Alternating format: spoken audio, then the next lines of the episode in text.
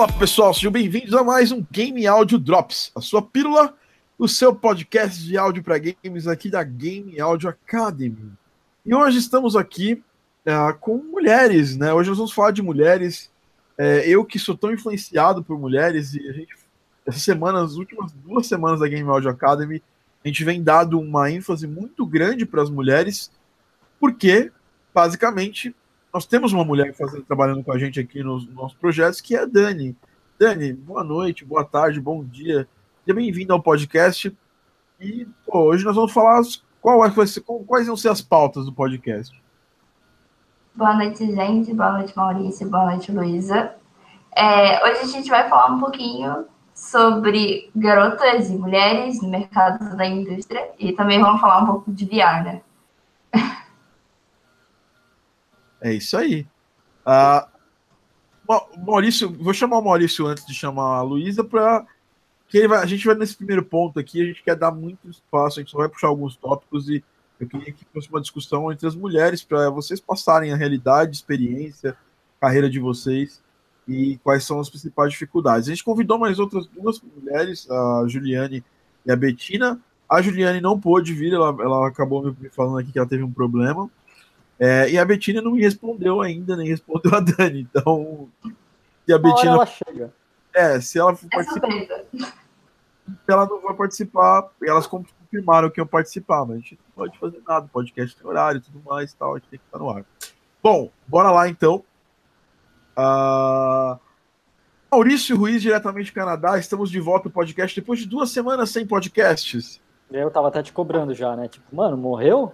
O que aconteceu? Desistiram do podcast? Que porra é essa? Passada. É, não. Tudo bom? Tudo bom, gente? Oi, oi, oi, oi. Bom, e temos aqui também, diretamente, a gente queria trazer duas profissionais de cada nível de experiência.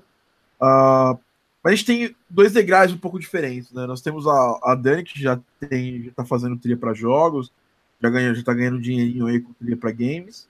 E nós temos a Luísa, que é uma estudante de game design e está trabalhando bastante para se especializar na área de áudio. Luísa, seja muito bem-vinda. Oi, obrigada. Boa noite, pessoal. Muito boa noite, Luísa. Seja muito bem-vinda. Obrigada. A Luísa tem foco em audio design, né, Luísa? Seu foco é efeitos sonoros mesmo. É, eu mexo bastante com sound effects e a locução, e principalmente Foley, né, que é a minha paixão demais. É, nós temos aí uma grande profissional de Foley no Brasil, que é a, a Guta Ruim, que é uma. É, que é uma pessoa fantástica, sempre está aí, parceiraça nosso, a gente vai fazer algumas coisas juntos no futuro. E temos, precisamos de mais pessoas. Uma das maiores artistas de Foley do mundo, que trabalha para Star, Star Wars, para o Light Magic, é a, acho, é a Jen é o nome dela, né? Acho que é. E é, fantástica e é uma mulher. Né? Então, nós temos aí. Viu? Então, ótimas mulheres. Star, assim, War, Star, Wars, Star, Star Walker Studios, não é? Ela trabalhou para o Skywalker Studios. Skywalkers, hoje ela, é. Hoje ela é. Hoje ela acho que ela é a. Hoje ela é contractor, ela trabalha para vários estúdios. Entendi. Ela veio até no Brasil fazer um workshop uma vez, eu não pude ir, porque estava em São Paulo, infelizmente. Uh, bom, é, esse papo, né, essa ideia surgiu quando a gente tinha conversado uh, sobre ter mais possibilidades. Eu fiz um vídeo no dia 8 de março falando de todas as mulheres que me influenciaram na indústria. Até virou uma pauta do, no, das semanas, essas últimas duas semanas aqui na Game Academy. Lembrando que se você. Uh, eu, eu quero fazer um vídeo explicando porque não estou fazendo mais tantos vídeos semanalmente, tá? É, mas a, a, real é porque a gente tem focos, né? Eu tenho três focos muito importantes na Game Audio Academy. eu precisava de mais tempo para poder tocar eles. Então eu estou focando em vídeos melhores e, focando menos na quantidade. Focando muito nos alunos. Infelizmente, a Game Audio Academy cresceu de um jeito que a gente não consegue mais fazer. Eu não, não tenho mais tempo de fazer conteúdo igual eu fazia antes, porque eu estou em outros, vários projetos e eu prefiro fazer um conteúdo focado e de extrema qualidade. Podcasts são, fazem parte disso.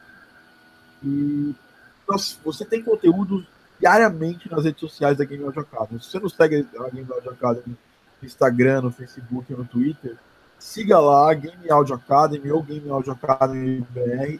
Você vai achar esses conteúdos. É, é diário. Então, inclusive, a gente tem vídeos todas as semanas. Semana passada a gente teve um vídeo sobre sound design, mostrando como é que faz o som de impacto que eu estou usando da Game Pulse.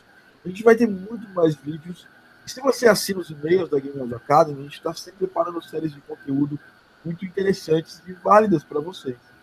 Mas a gente precisou cortar um pouco esse escopo de fazer vídeo todo dia, porque não tinha condições humanas de fazer isso mais.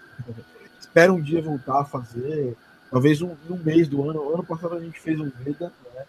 Uh, vídeo Everyday em August, mas esse ano eu não vou fazer um vídeo novamente. é, já está certo já. Mas eu vou fazer muito conteúdo para vocês e a Game Audio Academy segue. Gente à parte, a gente vai abordar hoje também VR, mas vamos para o nosso assunto principal, que é mulheres na indústria de games. Né? Uh, temos duas aqui falando. Eu quero que, a partir desse momento, o último papo não vai ser nem eu nem o Maurício, tá? É, vou, dar, vou, vou repassar o host desse podcast, nesse, nesse, nesse tópico para Dani. E eu queria que a Dani puxasse esse assunto, né? Falando quais são os principais problemas.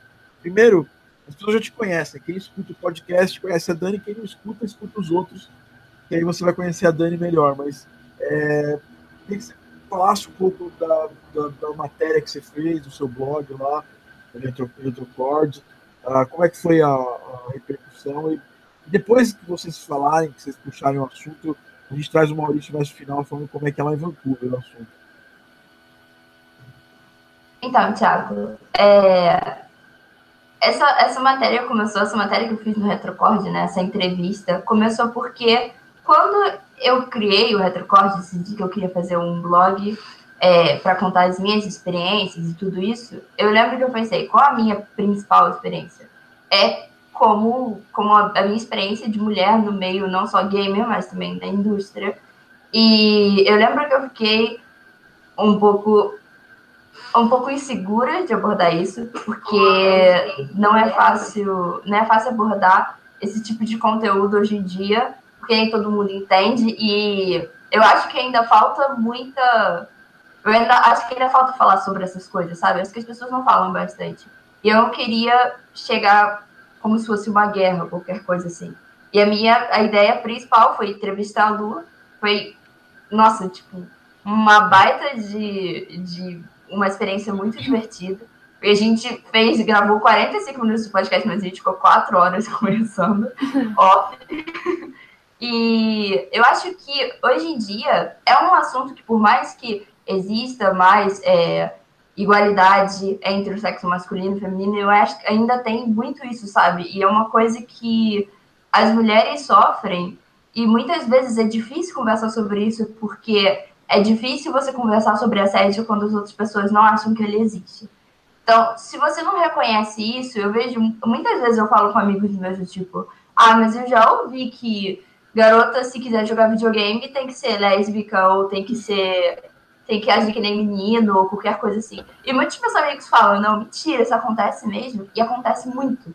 É tipo, não é uma coisa normal, é uma coisa muito normal, na verdade.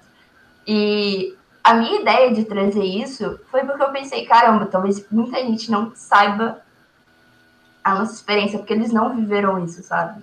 E deu uma baita de uma repercussão, assim, eu gostei, muita gente visualizou isso, que foi é, o artigo mais visualizado do, do blog e da minha página também, mas eu gostei bastante, apesar de ter, de, de ter recebido, assim, um pouco de rage, que nem foi no, no post da Game Audio Academy. E eu acho que é importante para nós, mulheres, não só como mulher, mas tipo, para as minorias começarem a falar também como é sua experiência nisso, sabe? Porque, cara, é muito difícil. As pessoas não sabem que elas não viveram, e se você não falar, ninguém vai falar, E nada vai mudar. É, Lu, o que, que você tem a dizer sobre isso? Ah, eu achei o máximo também. E eu achei muito louco que depois que a gente ficou conversando um pouco mais, você vê que a experiência não muda muito e às vezes pode ser até pior, sabe? Então, a gente evita muito falar sobre isso. Quando eu compartilhei também, eu tive um cuidado muito grande com o que eu ia escrever e eu já pensava em abordar esse tema há muito tempo. Só que às vezes parece frescura ou parece vitimismo, sabe? Mas eu acho que é engraçado que a maioria das pessoas que dizem ser vitimismo são as pessoas que não passam por isso, né? Então eu acho que tanto no post da Dani quanto nesse podcast, qualquer outro material que as pessoas puderem ter acesso, é bom ir com empatia, sabe? E, e pensar assim, se colocar no lugar do outro que é, também é muito difícil para a gente. Mas também eu achei super importante. Eu acho que sempre que tem uma oportunidade de abordar o tema é muito legal, justamente para a gente poder se expressar e cada vez mais quebrar nossa própria barreira de falar, mas também assim para ajudar quem está vindo, sabe? As meninas que estão entrando agora não se sentirem desamparadas, poderem contar com alguém e também poder saber que a gente existe a gente sempre existiu, a gente só está aparecendo mais agora, mas que elas também podem ter o seu espaço. E é como a Dani falou, não é uma questão de ir contra os homens, é justamente o contrário, é uma igualdade entre todo mundo. Então a, a pessoa, a menina que estiver entrando, ela vai ter muitos homens legais que vão ajudar também e defender ela, é, vai ter muitas amigas bacanas também, e é esse o mercado que a gente procura, né? É esse resultado que a gente procura abordando esse conteúdo. Legal. Uh, bacana, gente. É, vamos puxar alguns tópicos né, para vocês discutirem. E primeiro, como Game Audio Academy, eu vi esse post, eu comentei lá, eu pedi para Dani é, compartilhar na nossa página né, esse post, tá? Então foi um pedido meu. Uh, e eu vi um comentário lá, o cara, ah, não cai nesse negócio de lacração, que Primeiro que assim, dar espaço para mulheres na indústria é uma coisa que acontece não só no Brasil, mas fora do Brasil. A gente tem na GDC todos os anos um painel específico só de mulheres, chama Women Games. É, e, e game áudio é uma área mega machista, assim, a gente sabe disso, que tem gente muito escrota que trata a mulher de forma muito escrota, nem que seja nos backgrounds as pessoas tratam as pessoas. no Brasil, hoje em dia, infelizmente, esse tipo de idiota eles tra tratam as mulheres, é, não conseguem mais tratar ao vivo, né, presencialmente. Eles acabam tratando em background, muitas vezes tem que incluir, né, porque o mundo mudou bastante, isso é bom, isso não é ruim. Segundo, que isso não tem nada a ver com política, tá? A gente tem uma, uma coisa muito séria aqui na Game Academy que quer ficar discutindo política. Mas eu não vou deixar é, rolar um assunto que a gente é importante. A gente tem várias alunas aqui na Game Loja Casa, a gente tem um público feminino que é mais ou menos de 15 a 17% das pessoas que acompanham a Game Loja Academy. E a gente quer atender o público e trazer mais mulheres para cá. Então, é, eu, eu, eu, eu fiz isso e farei novamente outras vezes, tantas quantas forem necessárias. E não é só porque é, a gente tem que dar espaço a gente tem que dar espaço para quem tem a qualidade de, de assumir esse espaço. E a gente tem uma série de mulheres qualificadas. Os negócios assim, ah, vocês estão dando espaço para mulher, porque é isso, porque é aquilo. Não, a gente está dando espaço para pessoas, para mulheres são inquestionáveis na nossa indústria. Quando eu falei no meu vídeo lá, pô, eu que uma mulher questionável por alguém, tem como questionar o trabalho dela. Ah, e essas as brasileiras que nós citamos aqui também, a Betina, a Liliane, é, elas também são inquestionáveis. O problema é existir só elas nesse momento ter destaque. Tem uma série de outras meninas que estão despontando vários projetos, tá, tá com a gente trabalhando. Tem a Luísa, tem uma série de outras mulheres muito talentosas. Então a gente tem 10 espaço para você. Eu queria vocês especificamente falando de game áudio, uma pergunta, uma dúvida que as pessoas podem ter. É, vocês encontraram algum tipo de preconceito ou algum tipo de abordagem? É, uh, como eu posso falar? Um, tipo de abordagem escrota, né? não tenho outro jeito de falar. Vocês durante esse, processo que vocês estão estarem fazendo sentido para a área de áudio? É, eu vou começar falando sobre isso porque acho que é uma coisa super importante você falar. E uma coisa que já aconteceu comigo algumas vezes é, bom, as, normalmente as pessoas não acreditam que eu trabalho com game out, eu, não, eu realmente não me importo isso, porque eu acho que se eu não conhecesse muito é, o mercado, eu Eu acho que mesmo se um cara viesse pra mim e falasse, putz, eu trabalho com game, eu já falo, nossa, que sensacional, tipo, não acredito, porque não é tão comum ainda para as pessoas que não estão inseridas no meio. Mas eu já ouvi vários comentários de por eu estar participando do podcast ou por eu ser chamada para um emprego ou outro, como se fosse, é, por exemplo, pessoas comentando assim: Nossa, mas que sorte isso, né? Mas é porque, pô, é, Thiago tá procurando representatividade, ou ah, mas isso daí é porque tem que dar mesmo uma chance, falando como se fosse, não sei, uma colher de chá ou qualquer coisa assim.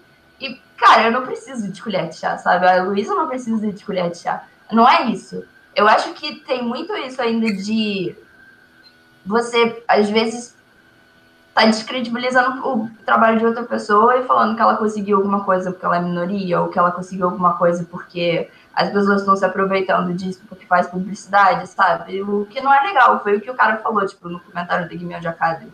Ah, você não precisa fazer lacração. Cara, não é lacração, a gente tá falando de uma coisa, sabe? A gente tá falando sobre um problema. É um, a gente tá tentando conscientizar as pessoas e abrir a discussão sobre isso também. Não é porque você quer lacrar ou pegar views ou, ou pegar qualquer coisa assim. E outra coisa que aconteceu outro dia, é, eu presenciei, eu fiquei muito irritada, foi que eu tava falando com um grupo da Juliana e a Andressa, estava falando do trabalho dela né, com os filhos. Falei que era sensacional. E um dos caras respondeu assim: Ah, mas ela não tá precisando de um namorado, não, boto ela pra fazer jogos. Completamente fora do contexto. Onde que foi? Ah, eu não posso divulgar uma. Mas eu achei ridículo. E. No Facebook? Né, eu tava conversando num grupo de pessoas. E. Mas era uma, que era, uma das pessoas era falou grupo isso. no Discord? Era um grupo no Discord? É, e uma das pessoas era um tipo meio assim de jogos, e uma das pessoas falou isso. E na, na hora eu falei com ele, poxa, cara, isso não é legal. Tipo. Aí ele meio que deu uma desconversada assim, mas sempre quando você ainda tenta chamar a atenção de alguém, você sempre fica como a chata da situação. Ai, que chato, não pode nem brincar disso. E são coisas que você não falaria isso se ela não fosse uma mulher, sabe? Então, É, não então- Assim, você acha que falou assim, pô, você chamou o Maurício pra participar do podcast porque ele é, porque ele é bonito? porque ele mora em Vancouver. É. Cara, não, meu, tipo, é, tipo, ninguém, ninguém fala isso, tá ligado? Ninguém fala esse tipo de coisa. Ou porque, ah, porque tem que dar espaço pra ele porque ele é bonito. Então, porque, ele, porque o Maurício mora em Vancouver, ou porque ele tem o cabelo bagunçado, tem que dar espaço pras pessoas. Não é isso. E, e eu quero deixar bem claro aqui que a, a Dani foi chamada pra fazer esse trabalho comigo porque ela já fazia um trabalho parecido no, no, no blog dela. Foi, e- é, foi só por causa disso. Entendeu? Não, não faz, não, fez, não fez diferença nenhuma. E no podcast, eu chamei a Dani para participar. Primeiro, porque a gente precisa de mulheres mais atuantes né, aqui, tendo mais voz. E acho que o Retrocode foi bacana por causa disso também. Eu até te parabenizei quando eu vi o site por esse motivo. E segundo, porque primeiro traz pessoas em, em- em- em épocas diferentes da carreira. Eu tô em uma, o Maurício tá em outra, a gente tem duas vivências diferentes, e mora em países diferentes. E você mora num país diferente ainda e tem uma vivência diferente na, na indústria. Então é legal ter essas três visões diferentes, né? Então é, é só não preciso não preciso me justificar porque a qualidade do seu trabalho ela fala por si só. Mas é bem é bem é bem por causa disso. E você, Luísa, como é que tá sendo? Porque você faz faculdade de game de game design. E eu sei que a faculdade é, é um lugar pouco inóspito para esse tipo de coisa, né? Como é que funciona? É. Como é que é isso? É muito louco, assim, né? Tipo, no game, em game áudio mesmo, de alguns eventos fora da faculdade, já aconteceu de homens terem que aprovar meu trabalho. Então, eu chegar e mostrar alguma coisa, e aí, ah, ouve aqui, ouve aqui, só chamando o homem, o que, que você acha, o que, que você acha? Se o homem dizer, não, tá legal, então eles colocam, se não, aí eu teria que mudar, sabe? É, mas eu acho que a game, no, na área de game áudio ainda é um pouco mais legal, porque na faculdade a gente lida com várias áreas, né? Tanto de programação, como arte, como som. A, som por si só já é uma área menor na faculdade. E eu já ouvi também casos dentro da faculdade de estarem me explicando por que, que o feminismo não é importante e por que, que o homem sofre mais que a mulher no sentido de preconceito, de minoria, né? E aí me disseram, não, porque você é bonita, você pode chegar e conquistar as coisas fácil. Só que assim, eu posso, eu posso, mas eu não deveria ter que conquistar as coisas porque eu tenho uma aparência legal ou porque qualquer outra coisa do tipo, sabe? É, eu, eu posso conseguir? Acontece, mas não quer dizer que, sabe, não deveria ser assim.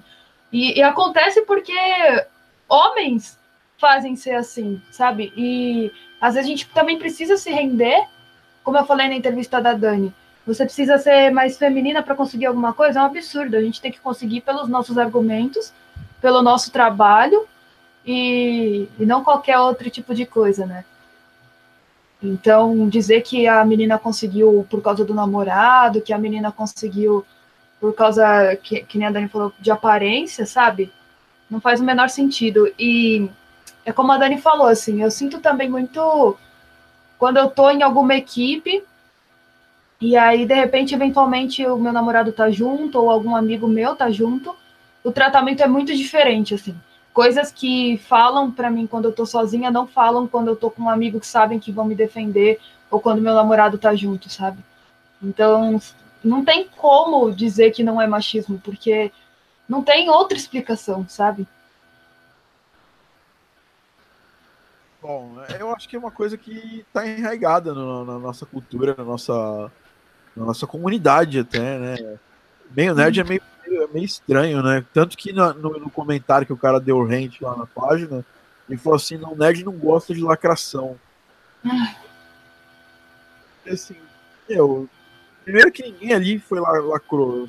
Estão trocando as LK. Desculpa, desculpa, desculpa. Pergunta de velho. O é, que, que é lacração? É boa, boa ah! pergunta. Fica aí vocês aí, eu também. Eu, eu, eu não sei se eu tô fora já há muito tempo, se eu, eu tô meio cagando para essas discussões. Não, não para essas discussões no sentido da inclusão, não é isso, mas assim, geralmente quando tem essas.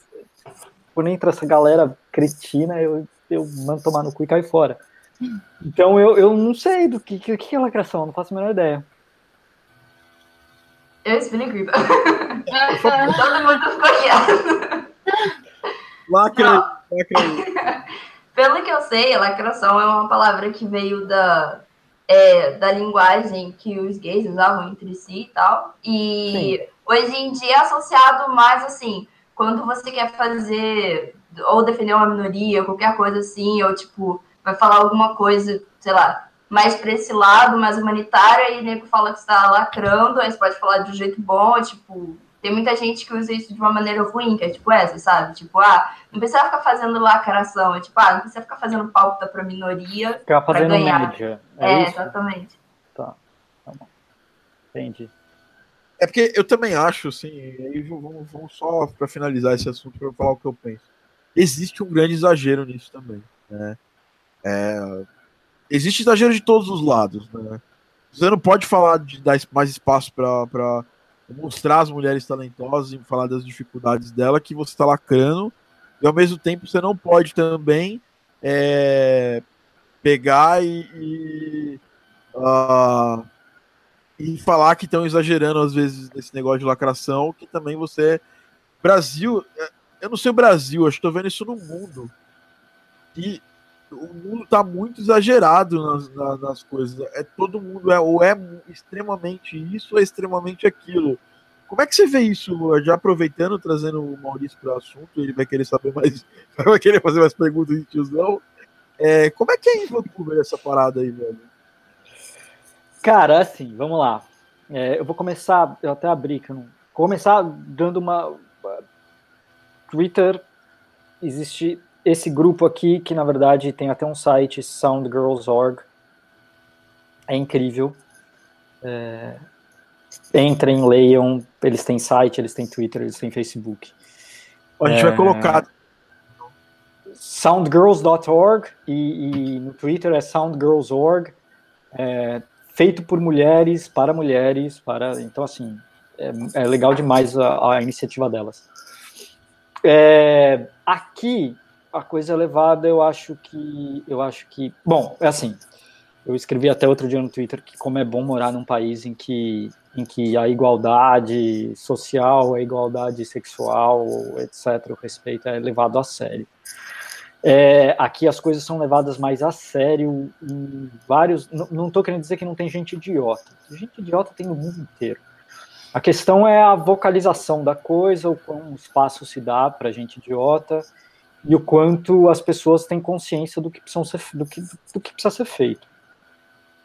É, no, nos grupos de game áudio aqui, é, até no Slack channel do, do game áudio, de game áudio que é comandado por um, é, que é comandado por um, por um canadense, por sinal, é, se proibiu falar, porque antigamente, antigamente assim, até alguns anos atrás, aqui era o normal era falar em audio guy, né? Audio guy, uma audio... A galera de you guys e eu, idiota como eu sou, no primeiro dia de grupo desse grupo do Slack, eu cheguei e falei, é, hello guys, aí eu tomei um, eu tomei uma é, no, no private, assim, pô, tem mulheres aqui, tem pessoas não binárias, então seria legal você não falar é, isso. É, é, porque além de.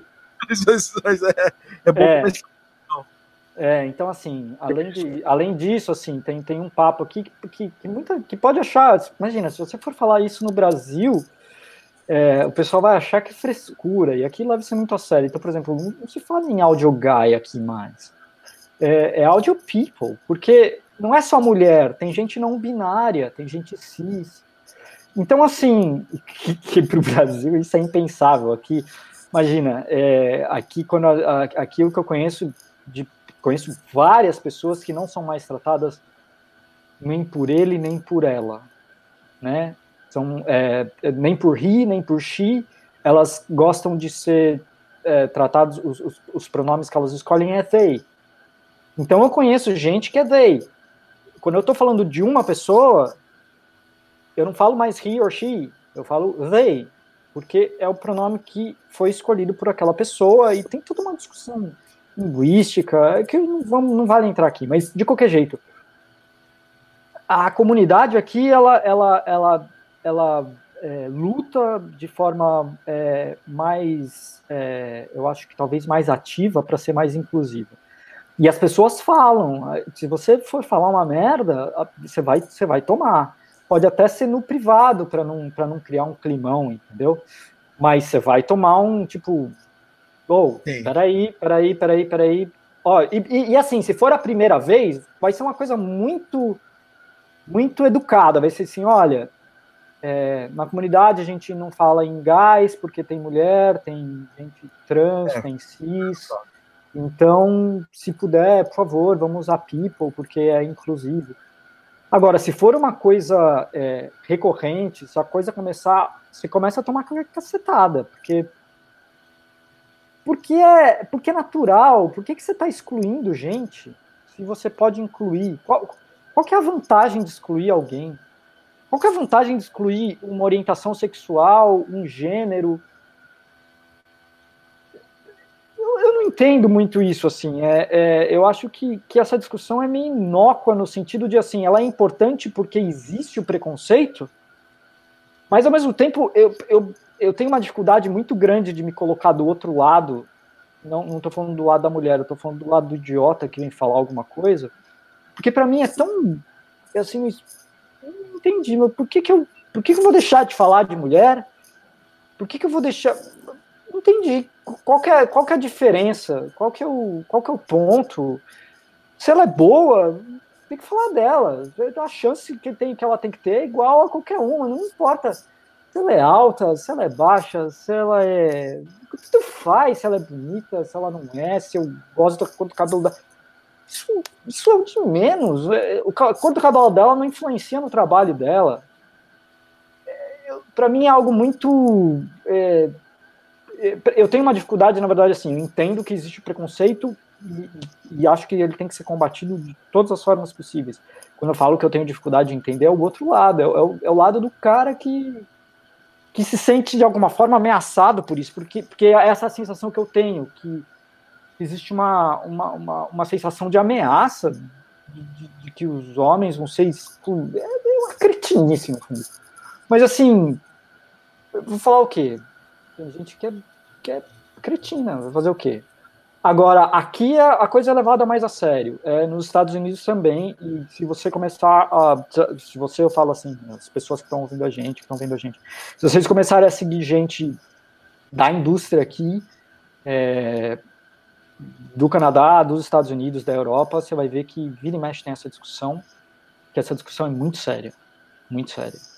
E, e séria a ponto de ter empresas já batendo de frente com isso e defendendo suas, suas funcionárias e, e, etc e tal, e que eu acho espetacular.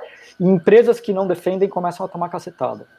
É, a gente teve um caso muito recente agora de, de, uma, de uma desenvolvedora que, que foi... É, ela, ela, sofreu harassment no Twitter tal, e, e entrou numa briga com alguns, com alguns usuários porque ela sofreu harassment, no, eu esqueci a palavra em português, desculpa, é, assédio, ela sofreu assédio no Twitter, é, e, e ela tomou, e ela bateu de volta, e a empresa demitiu ela, porque falou que, que era um absurdo que ela, que, tipo, ah, não vamos aceitar que, que ela se, sei lá, essas coisas todas. Bom, a empresa acabou se ferrando, pelo menos dentro da comunidade, foi, foi super mal falada. Qual foi a empresa? Só pra gente saber. Isso. Eu esqueci agora. Uh, eu esqueci. Eu geralmente faço questão de esquecer o nome dessas empresas. Mas, é, era uma, até porque era uma empresa que não é do tipo de jogo que eu jogo, é, é uma empresa de jogo online. É, não lembro agora, não lembro, mas se eu achar eu vou mandar para vocês. É, isso aqui é levado cada vez mais a sério.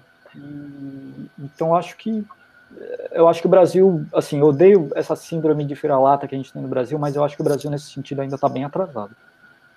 Tá, tá muito atrasado, tanto que assim, eu pela minha, pela minha, eu, eu não tenho essa, essa, esse costume de estar falando inglês todo tempo. E quando eu falo com inglês, eu falo com duas pessoas que eu conheço há muito tempo. Uma delas é brasileira e a outra é canadense. Então eu não consigo falar, é, é, eu não, consigo entender, não consegui entender isso aí. Aí eu entrei no grupo falei, hello guys, já tomei essa aí. E aí a pessoa que falou isso comigo é uma pessoa que é transexual, uma compositora aqui. E fez algum, algum fez jogo de Switch e tal. E aí eu encontrei sabe, com essa pessoa no, no, na, na GDC, aí a gente trocou ideia e tal. É, e ela falou, não, isso é normal. Normalmente quem quando a pessoa não é, não é, não é English, native English speaker, a gente entende que isso não é, não é uma coisa que você está fazendo porque você. Até porque vem da TV, desculpa, outro, outro dia eu tava vendo um seriado aqui, acho que foi ontem, que um cara chegou para duas meninas e falou, hey guys, e eram duas meninas na TV, no seriado, e eu falei assim, não entendi. Como assim, hey guys? Porque aí você começa a perceber que tem coisa errada. Você fala assim, como assim? Ele tá falando hey guys para duas meninas? Não, ent não entendi. Não entendi. Então, tem isso, a gente aprende errado, né? Exatamente isso, a gente aprende inglês errado. Né? A gente já começa Mas você vê daí. que você vê que o pessoal foi em cima, né? Então, tipo assim, é a união da comunidade, homens, mulheres trans, não binários, todos por um bem comum, assim. Então, isso que é bem legal. Exatamente. Lá nesse grupo é uma coisa que a faz. Então, é o evento de comunidade, no Carousel Conf, que, é, que essa mesma comunidade faz na GDC. É, isso é muito. Eles dão muito valor a dar esse espaço para rolar esse tipo de. Porque ninguém nasceu sabendo nada. A gente aprende, a gente está em constante aprendizado. A gente aprender com a, com a pessoa como ela gostaria de ser chamada, como ela gostaria de ser tratada, faz parte do relação, da relação humana, entendeu? As pessoas não têm que ser tratadas como você quer tratar as pessoas. É o contrário, né? É, cada um delimita seu, seu espaço. Queria dar boas-vindas aqui para a Betina que está por aqui. Olha a foto maravilhosa dela aqui. Seja bem-vinda, Betina. Boa noite, boa tarde. E? E ela tá muda. Bom, enquanto a Betina acerta o microfone dela é, eu acho que é uma questão, Maurício, de, é uma coisa que a gente vai começar a aprender mais, a gente tá.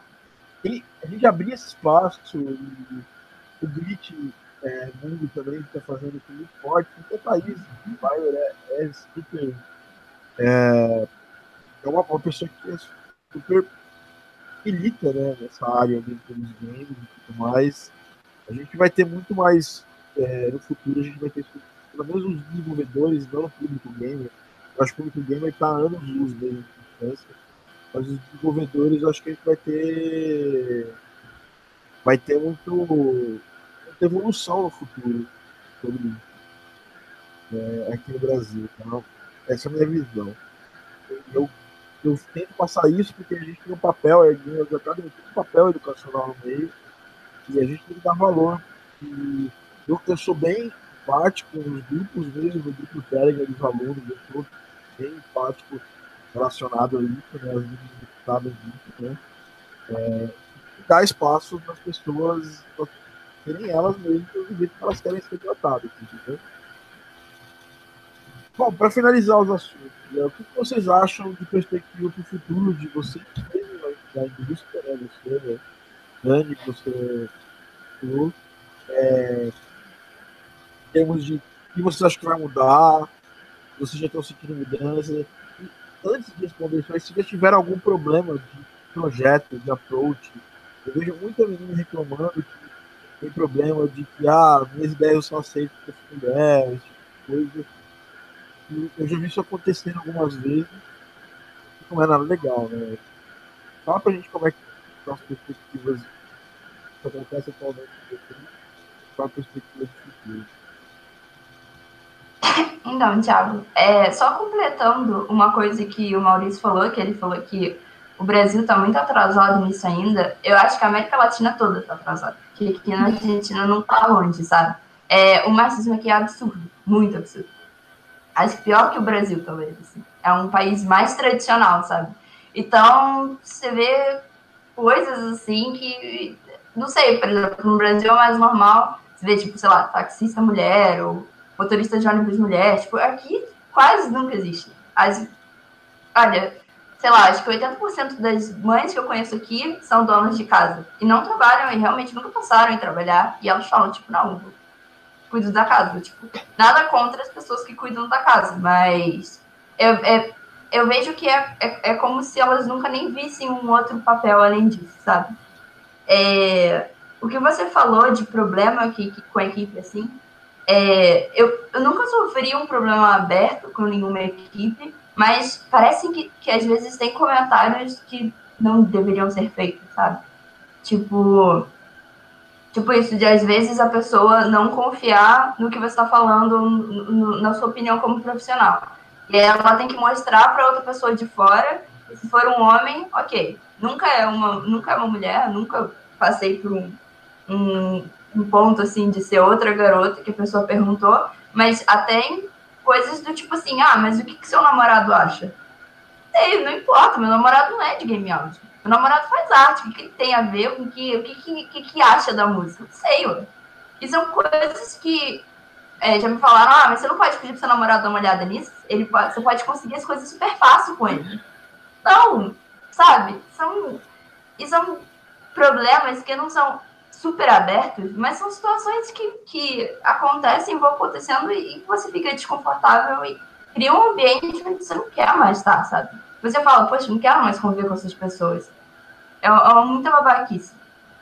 Eu acho que o único jeito da gente realmente melhorar isso é com conversa. E eu falo com conversa porque é que nem você falou que existe o extremo dos dois lados, que é tipo das pessoas que não querem aceitar que existem outras pessoas diferentes no mundo de game áudio. Gente, existe gordo, branco, negro, gay, é, sabe? Pessoas que não são cis, existe de tudo.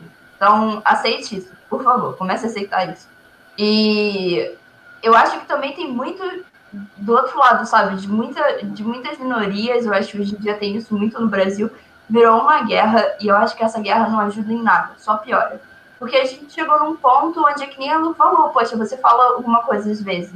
Você chega e fala, ai, gente, não é legal vocês perguntarem por que, que eu não pergunto pro meu namorado, porque não é uma coisa legal, é, é babaquice comigo. E aí vão falar que eu sou chata, vão falar que eu tô tentando colocar uma pauta num lugar que não é. Tá de TPM. Ah, nossa, já me perguntou.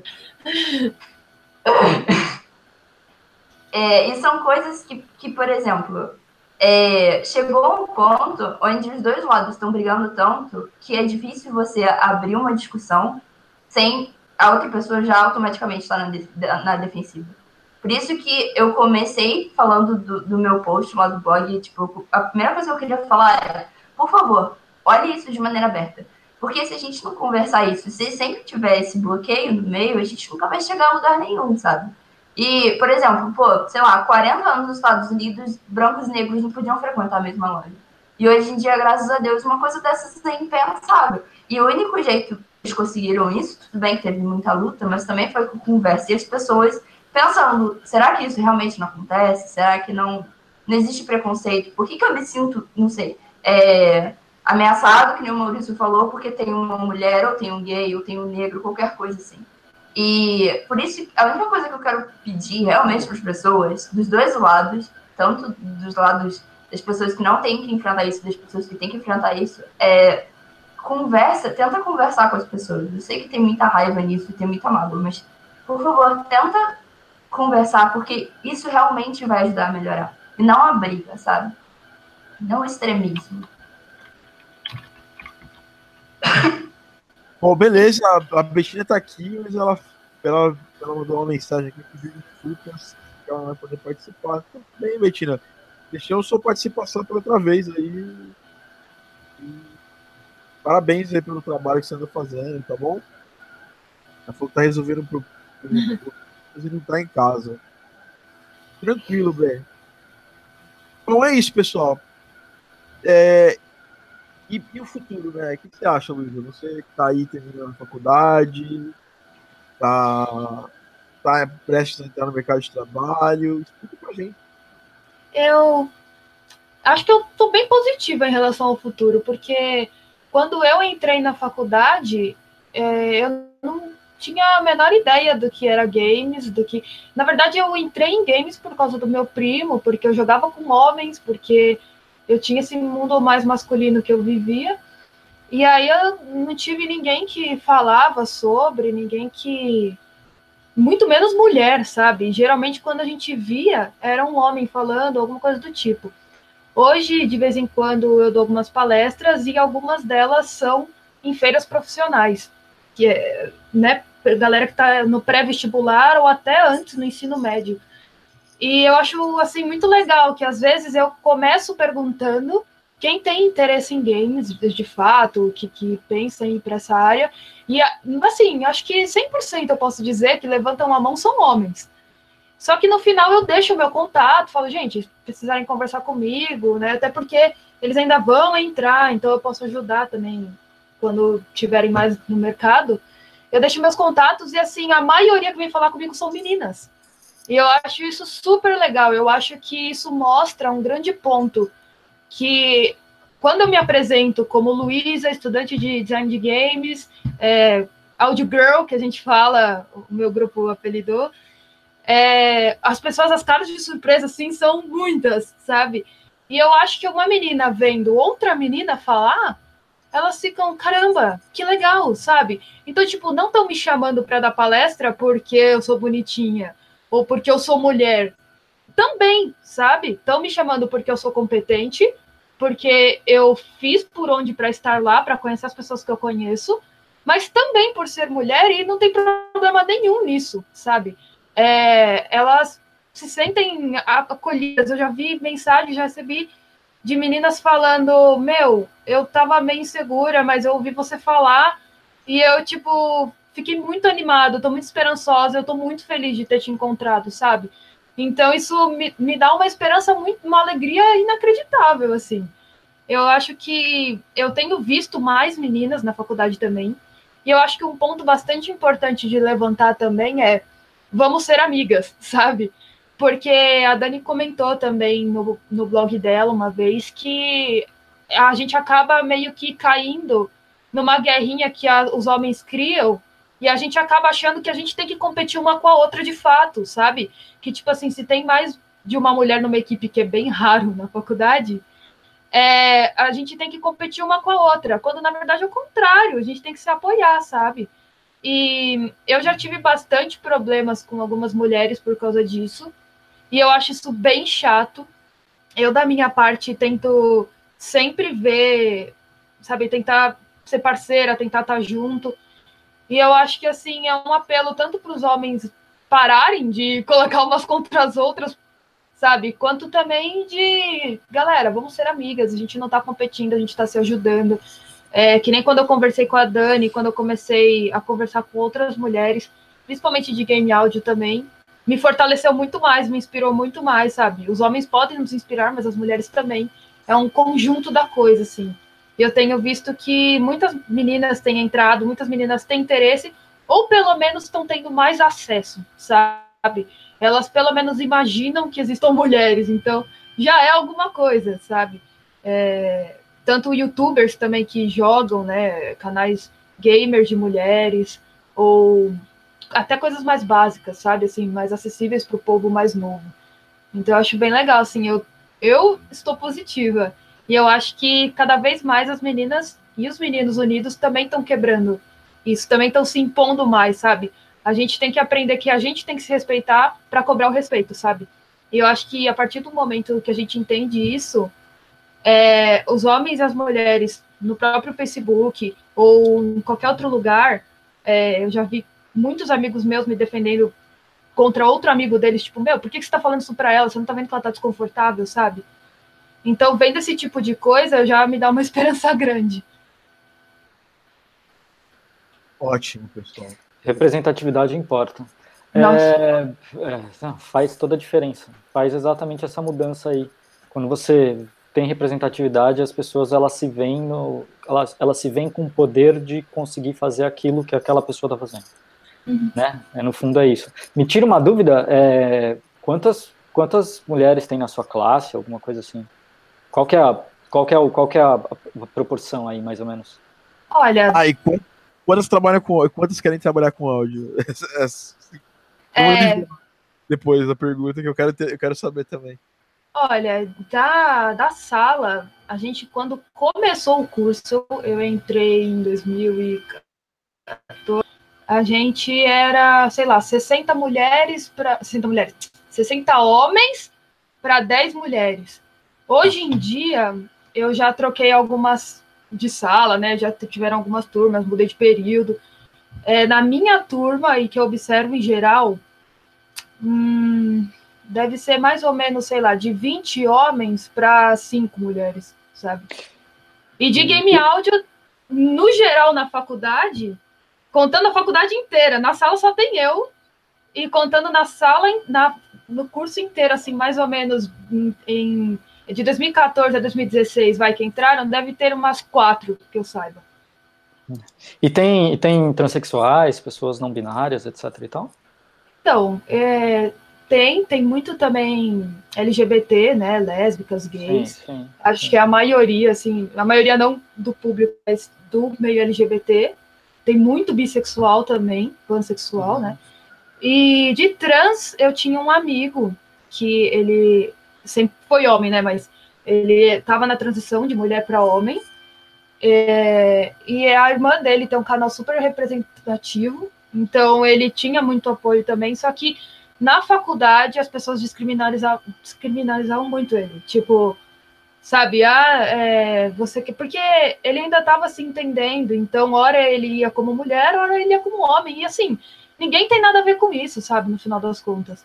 E eu via que ele pedia para ser respeitado e muita gente não respeitava. Mas ah, hoje em dia já melhorou bem, inclusive essas, pessoas de antigamente já estão bem melhores. E acontece muito o lance do, do, de você, por exemplo, ter um jeito diferente. Eu, na maioria das vezes, tenho um jeito mais masculino. E as pessoas acham, nossa, você tem muito jeito de sapatão mesmo, sabe? E aí, quando eu falo que eu namoro um homem, o pessoal, ah, tá, mas tipo, sabe? Mesmo que eu fosse, é, o que, que tem a ver, né? Eu acho que existem essas pessoas, mas outras tentam converter, sabe? Quem não é também. Tipo, a galera de fora julga sem a pessoa às vezes nem ter nada a ver também. Sim. É, finalizando, queria falar que a gente tem muitas pessoas da indústria fantásticas, né, que estão nominadas, né. Aqui no Brasil, a Tiane, né, a professora do jogo dela, né, o jogo Unsighted, é um jogo que vocês precisam conhecer, é um jogo foda demais, entendeu? É uma parada meio. É, ó, muito foda. Chama o estúdio, o estúdio da, da Tiane é o estúdio do Funk, né? Segue lá no Facebook. Trilha fantástica. A garota que tá fazendo, ela tá fazendo muito bem, né?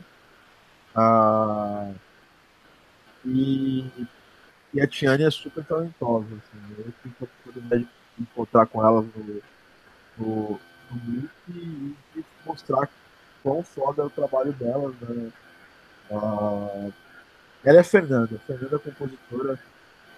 Próxima vez a gente vai fazer um programa com a Fernanda sobre a trilha do Lançate, muito boa trilha. O áudio do Lançate, o jogo ganhando pegada bem daça, assim, com arte bem, bem, bem, bem Tá bom, fora a gente tem outras pessoas, né? É... E dar um espaço para a galera, para todo mundo, é, não é só para. A ideia de você ter um ambiente democrático é aquele que não só brancos e, e sabe, ricos tenham acesso. É, é mais pessoas tenham acesso.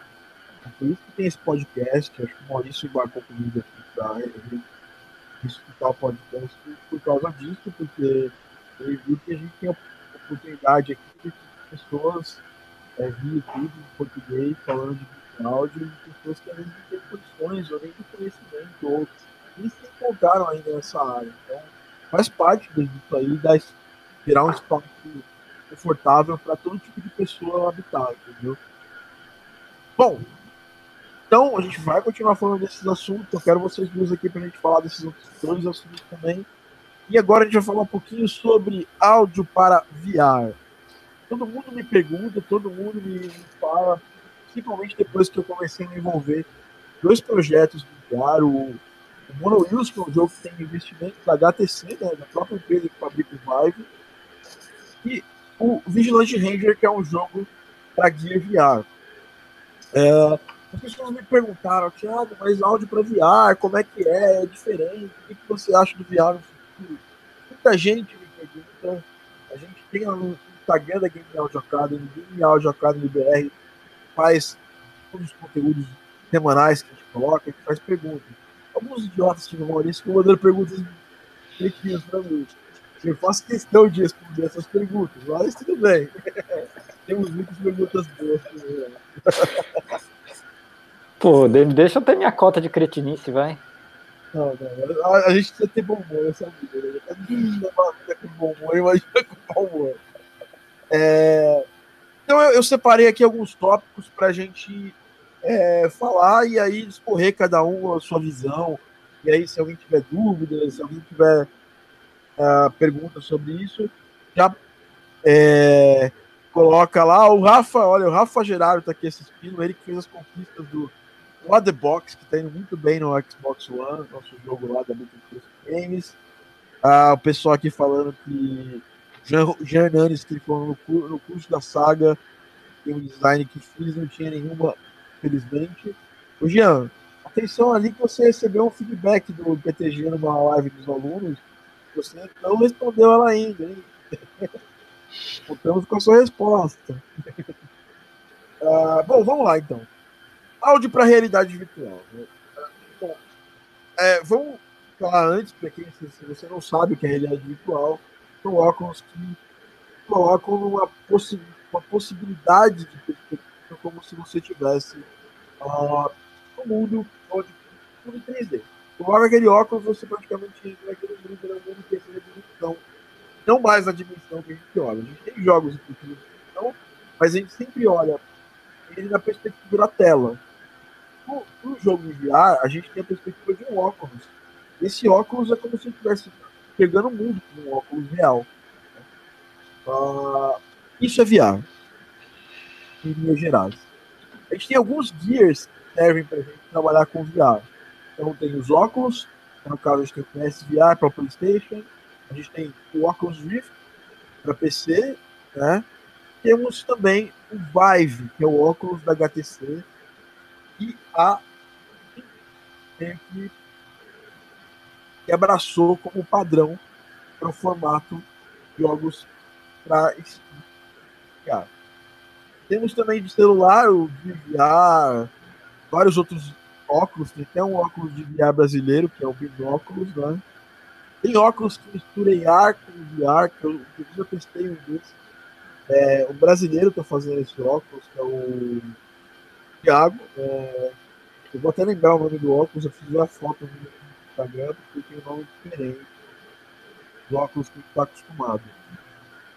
Eu vou até pegar aqui, peraí. Cadê? Aqui, ó. O óculos se chama uh, Holy Glass, tá? É um óculos que mistura VR com AR. E AR é uh, VR é Virtual Reality, é realidade virtual. Você coloca lá e vê. E AR é Augmented, augmented Reality. Você vê a realidade aumentada. Então imagine que você olhar pelo, pelo óculos, olhar pelo celular, tiver alguma coisa marcada como realidade aumentada, você vai ver, por exemplo, que na minha cabeça. é... Ah, é o, é, o, é o Pokémon, né? Realidade, para as pessoas saberem facilmente o que é, realidade aumentada é o Pokémon é... Go. Go, é. Bom, é...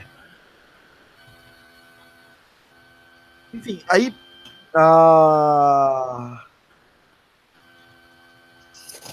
Aí vamos, voltamos às perguntas. Então você já sabe o que é VR, já está todo mundo sabendo o que é VR e quais são os seus dispositivos. Agora vamos explicar qual é a principal diferença de áudio de VR e a realidade que a gente faz que existe. Que é sem realidade ou realidade virtual. A diferença é que, primeiro, para VR, normalmente a gente usa um dispositivo de fone de ouvido para estar tá imerso naquele mundo.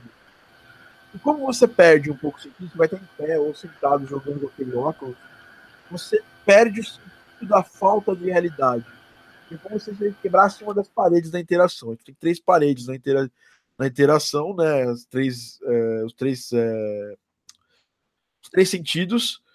E é como se você estivesse dentro desse terceiro, de, desses três sentidos. Você vivesse aquilo real. Nossa, é... eu não sei o que você fez agora, mas a qualidade de áudio melhorou muito. Não fui eu, foi alguém que mutou aí, que tava com, com ah, o motor. Ah, foi ela, tá, entendi. Ela que tá com o motor de Fusca lá no computador dela. Entendi, por isso que eu tô ouvindo e falando assim, caralho, tem alguma eu coisa. Eu acho que era do casaco, eu acho que eu tô com o fone menorzinho. Agora ah, ela ligou. Tá. Ali, ó, é, é, é, tô ouvindo, tá. Bom, mas desculpa, enfim. Desculpa, te cortei, desculpa, mil desculpas. Mas enfim. uh, então o que acontece? Você tem uma quebra na sua, na sua realidade, você começa. O seu cérebro não, não se acostuma daquilo do jeito que se acostumava normalmente. Isso gera alguns problemas. A gente gera problema de movimentação.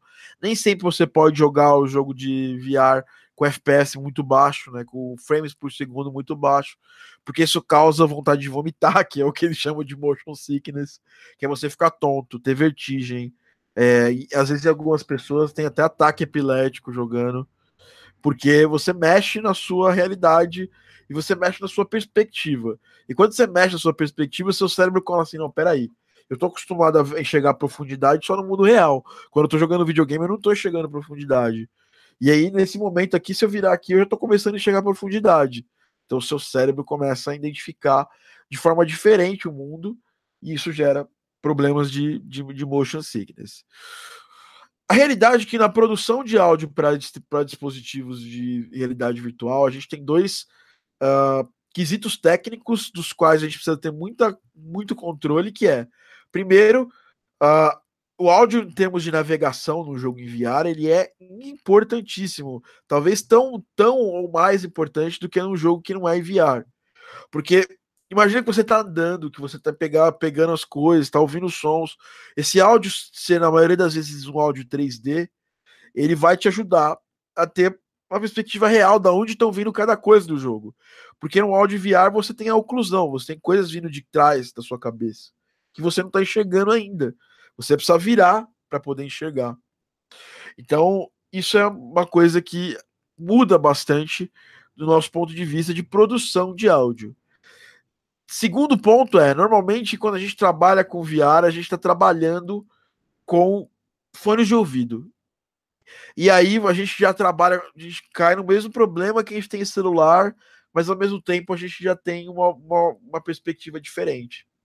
A maioria dos, dos, dos, dos fones de ouvido que vem junto com dispositivos de VR, eles não têm a qualidade gigante, eles não são ótimos como o fone da Sennheiser, por exemplo. Então a gente já tem que ter muito cuidado na hora de fazer mixagem desse jogo e levar em consideração que você vai ter uma amplitude ali de, de, de banda diminuída. Porque o que que faz? Qual a diferença de um fone bom de um fone ruim? Fone bom você consegue ouvir muito bem todas as frequências, ou a maioria delas, as audíveis pelo menos. O fone ruim você tem todas as frequências cortadas, amassadas no espectro mínimo. E você precisa tomar cuidado, porque, ah, Thiago, mas o problema é do cara aqui que, não, que comprou um, um, um óculos de, sei lá, 900 dólares e não tem 100 dólares para comprar um bom fone. Esse seria, esse seria o mundo ideal para mim, só que o mundo ideal não existe. O mundo das pessoas é, ideal é o mundo onde você a pessoa comprou aquele, aquele gear e acha que aquele gear veio com fone ideal para usar ele. Mesma coisa, um cara comprou o celular da Samsung e veio com aquele fone lixo da Samsung com o seu Gear VR.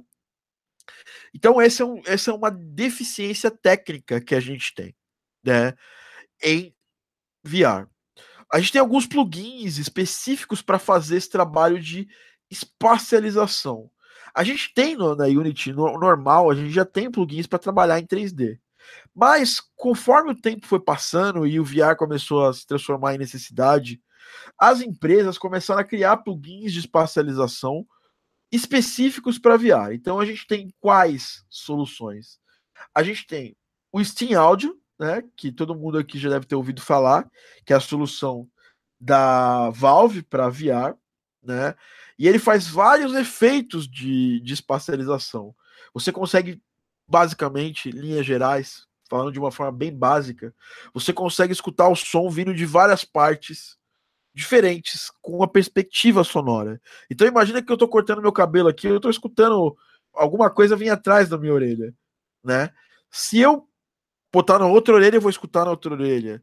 Se, eu, se vier uma explosão, ela estiver longe de mim do lado direito, eu vou escutar ela com essa perspectiva, mesmo, mesmo usando um fone estéreo.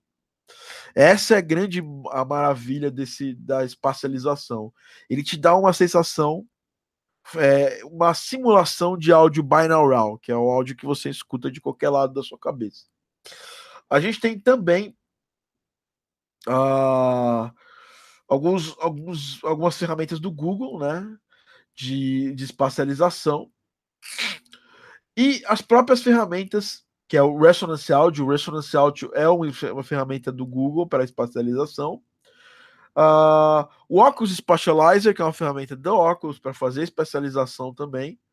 Elas são basicamente gratuitas para cada um dos seus, dos seus, é, das suas, é, seus óculos específicos.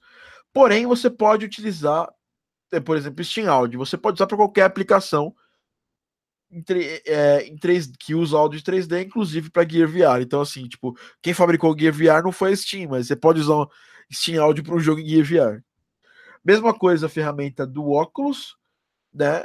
E mesma coisa a ferramenta uh, do, da Resonance Audio, que é do, da Google. Né? Google comprou a Resonance Audio. Uh, esses plugins você utiliza onde? Você pode utilizar tanto no seu middleware, como no Fmod, no WISE, quanto você pode usar na sua game engine, como a Unreal ou a Unity tá? Essas ferramentas servem para você pegar eventos em 3D, como por exemplo, imagine que você tem uh, uma arma que vai dar tiros. Essa, essa arma ela é uma, um, uma, um evento em 3D no seu jogo. E esse evento em 3D você vai poder plugar lá um desses plugins de espacialização para que quando o jogador estiver escutando, você tenha esse trabalho. Uma outra coisa, outra técnica para finalizar minha explicação longuíssima para a gente poder discutir sobre áudio em VR. Uma outra técnica que vocês vão escutar bastante em VR e que faz muita diferença é a trilha e áudio diagético e não diagético, né? Bom, basicamente, uh, o que, que é áudio diagético? O Maurício sabe disso. Vamos chamar o Maurício para falar um pouco, porque senão só fico eu falando aqui, eu não quero só eu falar. Você sabe que é isso, né? Sei, sei, sei. é, explica pra galera o que é áudio diagético e não diagético. É, eu sempre, eu sempre confundo um pouco os dois, mas é, é, mais ou menos assim. Um é um áudio que sai de uma fonte específica que você pode ver. É, e outro é, é, aquele, aquele. Um é uma música, por exemplo, quando você está num, num, num ambiente VR e você tem, por exemplo, um rádio virtual, né? Obviamente, é, que está tocando uma música, esse é diagético. É, quando você tem aquela música que ela simplesmente sai do nada, é como se ela estivesse flutuando no ambiente, como qualquer ambientação, acho que a melhor, acho que a melhor uh, explicação é como se a música fosse uma ambientação do lugar, isso é não diagético. Né? É, música de fundo, normalmente, ela é não diagética. É, é, é. Eu acho que uma boa definição é, tipo, tudo que você ouve e o personagem não ouve é não diegético. Tudo que o personagem pode ouvir também é diegético ou extra-diegético. Né? Não sei se estou falando besteira, mas besteira é uma forma não, mas eu acho, de explicar. Eu acho que é filosófico pra caramba, porque, porque o que, eu não sei o que o personagem ouve. Por exemplo, a trilha, eu sei, talvez eu tô, ele Eu tô enchendo o seu saco. o rádio ele tá ouvindo, entendeu? Então, Sim, consegue... não, eu entendi, eu entendi, eu tô enchendo o saco. oh, tem um tal de Be Bejalon uh, me xingando aqui. Vamos, vamos, vamos bloquear ele aqui. É, ele veio falando umas coisas aqui em inglês, em uma língua louca, depois ele veio aqui só um puta. Ah, é, é, bot, sei lá, troll. É a pessoa que dá dislike nos seus vídeos, sabe? É o hater que te ama. Não é ele, cara. Infelizmente esse hater fala português. Hum, um beijo, querido. Ou querida, sei lá. Não, querida, não sei. É... Tem outros, eu também posso ter outros possíveis, uh, possíveis. É. Vamos, vamos bloquear esse, esse cara aqui. Hide user from channel. Pronto, acabou. Me tira uma dúvida aqui, eu, eu nunca trabalhei com nada para VR, já estudei um pouco, já brinquei um pouco, trabalho, estou brincando um pouco com binaural para um jogo que eu estou fazendo, na verdade, que não é VR, não é nada disso, ele é uma plataforma 2D, mas a minha ideia é que o jogador que jogue com fone de ouvido tenha, tenha ambientação atrás da cabeça. Mas o que eu já li muito e já ouvi muito falar é que VR, uma das grandes diferenças é que VR em 99, eu não sei em casos muito especiais, é, como, por exemplo, música é, uh, diegética, etc. e tal, em casos muito especiais, você trabalha com sons mono, né, e não estéreo, exatamente para poder ter uma, uma maior, um maior controle de direcionalidade no, da emissão. Estou é, falando é, bobagem? Não, você não está falando bobagem, e eu acho que, assim, recomendo, inclusive, essa é uma recomendação minha, toda vez que você tem um evento que vai funcionar em 3D, no jogo, VR ou não VR. A minha recomendação é que este evento seja um evento que você exporte esse áudio em, em mono. Tá? Sim. Porque como você vai, a espacialidade vai ser trabalhada pela engine, não pelo som.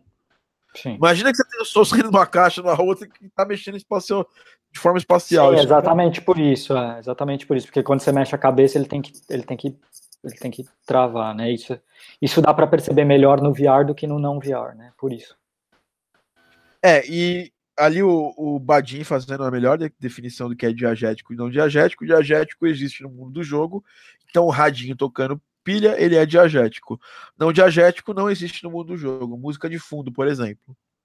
E Uh, a gente tem muita coisa não diagética, a gente pede-se muita coisa não diagética para jogos em VR, porque para você ter mais aderência daquela, daquela perspectiva, entendeu? É, é, é interessante isso, né? Porque num jogo é, não VR, quando a gente fala de música, a gente crava quase que 100% é que a gente vai fazer música e sons de UI não diagéticos, né? É, eles não existem no jogo, né? Você vai poder ouvir eles no volume certo a cada momento do jogo.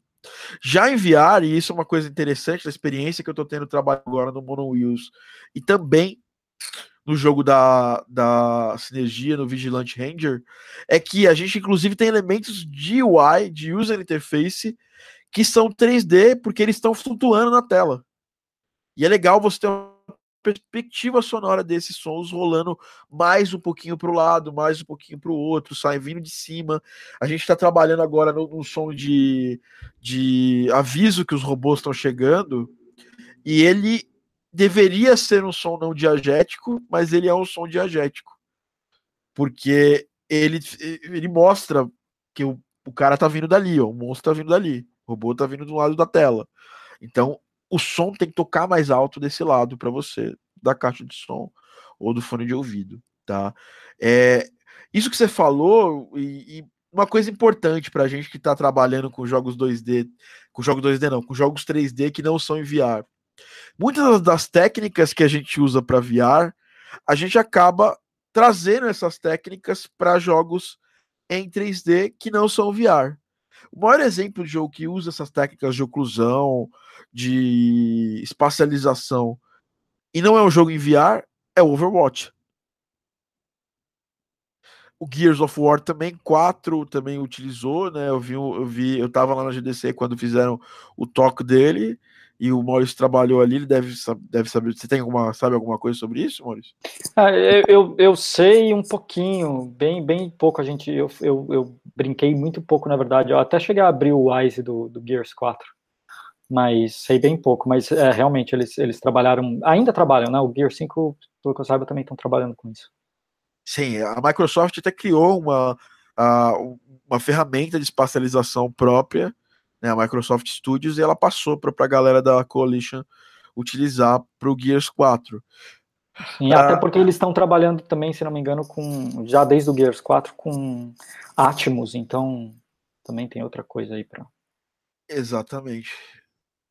É, e a gente tem também o, o, a gente tem também uma ferramenta, um desses plugins que eu estava falando que eu basicamente o Ambisonics, que é o mais famoso de todos os, os os plugins, porque é o surround espacial, né? Uh, então, ele não é utilizado só para VR. Isso tem uma, uma, uma parada meio é, tricky, porque todo mundo, quando fala de Ambisonics, fala em VR.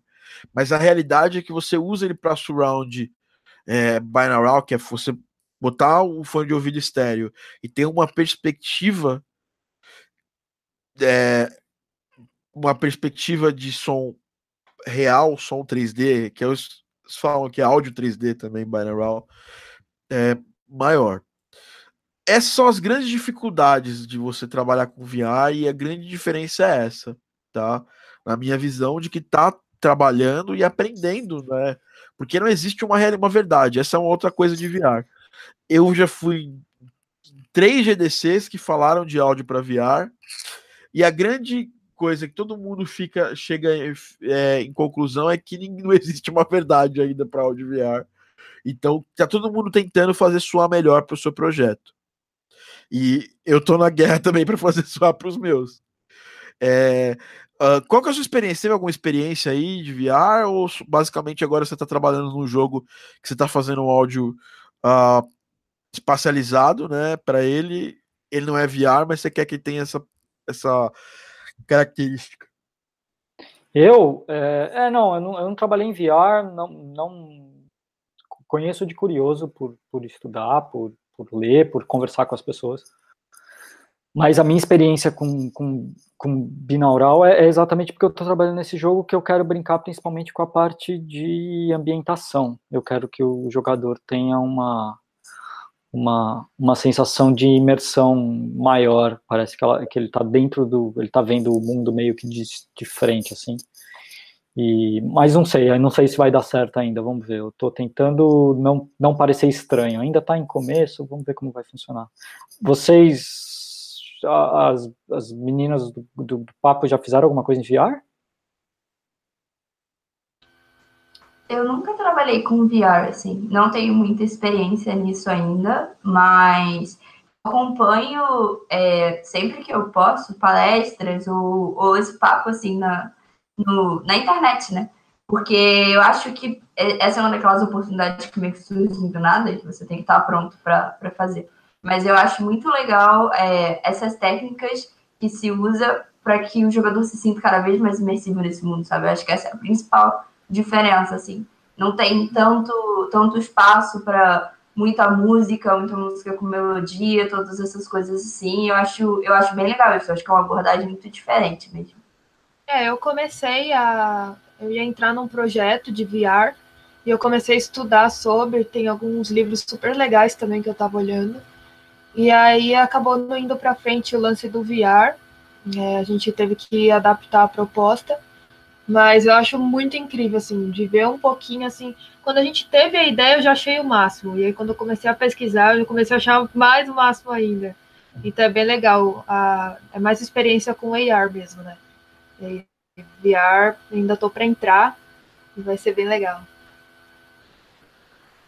Bom, é, basicamente agora, essa questão de VR, a gente trabalha muito com, a, com, a, com os. É, com os a, com esses plugins posicionais, porque a gente quer realmente dar o sentimento. Tem muito jogo VR que nem usa isso, nem, nem uhum.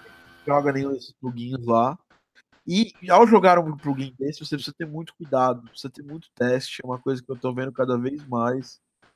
A gente testa cada vez mais. É, é, é por exemplo, o Mono Use, eu não tenho uma outra coisa né, que você tem que pensar, né? que é importantíssima e eu não pensava nisso e estou cada vez mais tendo que ter isso aí em mente aqui na, na, na, na empresa agora. É, eu preciso ter um PC na, na, na, minha casa que rode VR. É, foi, foi, por isso que eu comprei esse trambolho que eu tenho aqui, exatamente esperando. Eu comprei um PC porque eu só trabalho em Mac e comprei um PC exatamente por causa dessa porra. É, assim, cara, precisa ter é, uma. Tem jeito, né? Você precisa ter essa, essa visão, precisa é, ter uma, uma máquina que seja compatível com, com, a, com a tecnologia VR. É uma máquina pesada, é uma máquina importante para isso. Na Eu época, comecei... a gente começou a pesquisar sobre os equipamentos para VR e como a gente também faria o playtest, né? A questão do, do equipamento mesmo. Tem muitas empresas que disponibilizam você alugar o VR também, ou ter uma anuidade dele. Ou você estava falando de plugins, o próprio Unity, acho que na versão do começo do ano, do fim do ano passado, lançou algumas funções bem legais para o som e principalmente VR. Então, é, é complicado, mas dependendo de como pesquisar, é bem possível. Então, mas a, a questão é que para rodar um projeto enviar no computador, você precisa realmente é, ter um uhum. computador. Por exemplo, eu não consigo fazer é, teste uh, no, meu, no, meu, no meu computador aqui, no live update de um jogo em VR que eu estou trabalhando. É impossível. Primeiro que Mac já não tem essa opção. Já estamos ferrados nisso aí. Não tem nem como fazer. Não tem nem como tentar fazer o live update aqui para testar. Uh, e, e, enviar o teste é importantíssimo, porque você tem, uma, tem que ter uma noção de espacialidade. É, teste é importante em qualquer jogo, testar o áudio, mas enviar isso torna mais importante. E, e aí tem uma, uma, uma questão: é, é, se você for trabalhar com VR, eu acho que você precisa ter uma máquina que seja compatível com a tecnologia. Você não precisa ter o óculos, entendeu? É... E é, a gente precisa ter isso, cara. É, não, é, é essencial, acho que. É, para você testar, né? Não adianta. Você, ou, ou, você trabalha com algum, com algum estúdio que tenha e aí você pode usar, ou você vai ter que comprar. Isso, isso, é, isso é um dos impeditivos ainda, porque VR, eu, eu não sei se ainda justifica como, como, como jogador, assim. Eu, eu, eu era um dos que, do que, que apostava que 2018 o VR ia deslanchar. É, como jogador, como como player, eu achava que o VR 2018 ia ser um, uma tecnologia que deslancharia. É, errei, não, não, não deslanchou ainda. Acho ainda que vai, que vai deslanchar, mas hoje talvez eu não aposte nessa geração de VR, talvez numa geração à frente, talvez uns dois, três anos, vamos ver. Então, agora a gente vai falar uma, parada, né? Que aí eu acho que é bom. A gente já falou da parte técnica, do que é necessário, e acho que o Maurício puxou esse assunto, é bom a gente manter, se manter neles. Vale a pena? Quais as perspectivas de, de indústria? Eu, por sorte, peguei dois projetos que eu estou usando VR. Dos, dos, três, dos quatro projetos que eu estou tocando aqui, cinco para ser exato, que eu altero, uh, dois são VR é tipo uma, uma percentual, um percentual interessante. É uma, é uma exceção, Eu, né? É, e é uma exceção. Eu acho que você não deve investir num computador para VR diretamente. Você pode ter investir um computador bom para o seu estúdio, que é o que eu estou tentando fazer aqui. Eu tô com, com eu trabalho com MacBook é, i7 de 2013 que tem 8 GB de RAM. Ele já está começando a ficar ruim para eu testar os jogos de Mac aqui já não tá mais, mais bom para isso. Então, assim, no meu caso, para testar os jogos, é a solução que eu vou ter para vou ter que fazer. Porém, se você, ah, mas eu não tenho puta computador, eu tô ferrado, eu não posso trabalhar com áudio para games, claro que pode. É, é, é, eu poderia ir pe pegar meu computador, ir lá no, no cliente testar via rede. Sem problema. É, e um computador que roda jogos de PC ele é muito mais humilde do que um computador que roda VR. Eu investiria dinheiro só no computador de VR agora? Eu, que já trabalho, hein? Eu acho que não. Porque os projetos eles têm tempo de vida. E no caso, por exemplo, dois desses projetos estão morrendo, estão acabando já, estão terminando, a gente está entregando o projeto. Ele vai ser. Vai ser. Vai pro ar o jogo e talvez surjam apenas ajustes. Eu prefiro pagar um arcade que dá para jogar VR é... do que gastar essa grana a... numa máquina que eu nem sei o que vai acontecer no no não sei, não sei o que vai acontecer na sua na, nossa no futuro. E claramente para mim fica cada vez mais claro que ainda não é o momento de que, que o VR vai assumir um papel na, na no meio mainstream de games, entendeu? E você entende? Tem uma parada que é virar uma parada super cult que dá para usar em arcades e tudo mais, em instalações. Outra coisa é ser comprado por milhões de pessoas. Você entende? Tem uma diferença. É, não sei, o que vocês acham? É, não, foi o que eu é. acabei de falar. Eu acho isso exatamente isso. Fala, fala aí, fala aí, fala aí. Eu só, só queria confirmar que é exatamente o que eu quis dizer. Mas vai, vai fundo aí. É, eu acho que a minha opinião sobre isso é que nem o Maurício falou, que ainda não é a época, mas talvez mais para frente. Mas eu acho que é uma, é uma daquelas coisas que não dá pra gente é, impedir, sabe? Que nem eu tava vendo esse filme que saiu agora, que era o Ready Player One, e é tipo isso. A, a gente tá, tá caminhando para um lado que é mais tecnológico, mais coisa, e vai ter uma hora que isso realmente vai ser uma, um investimento plausível, onde realmente as pessoas vão querer estar mais imersos naquela, naquele, naquele negócio. Por exemplo, hoje em dia tem TV 4K e está custando um monte de dinheiro, mas sei lá, daqui a dois, três anos já vai ser normal, sabe? Como a TV HD. Hoje em dia todo mundo tem uma TV, a TV HD ou uma TV Smart em casa. Eu acho que a gente, que a humanidade sempre caminha para isso, de estar tá cada vez mais tecnológico, estar tá cada vez mais imersivo, e que a gente realmente precisa se preparar. Mas eu acho que agora, que você falou, fazer um computador só para isso, para, sei lá, um projeto vai aparecer, eu acho muita, muito perda de investimento, sabe? Até porque peça de computador não dura 10 anos.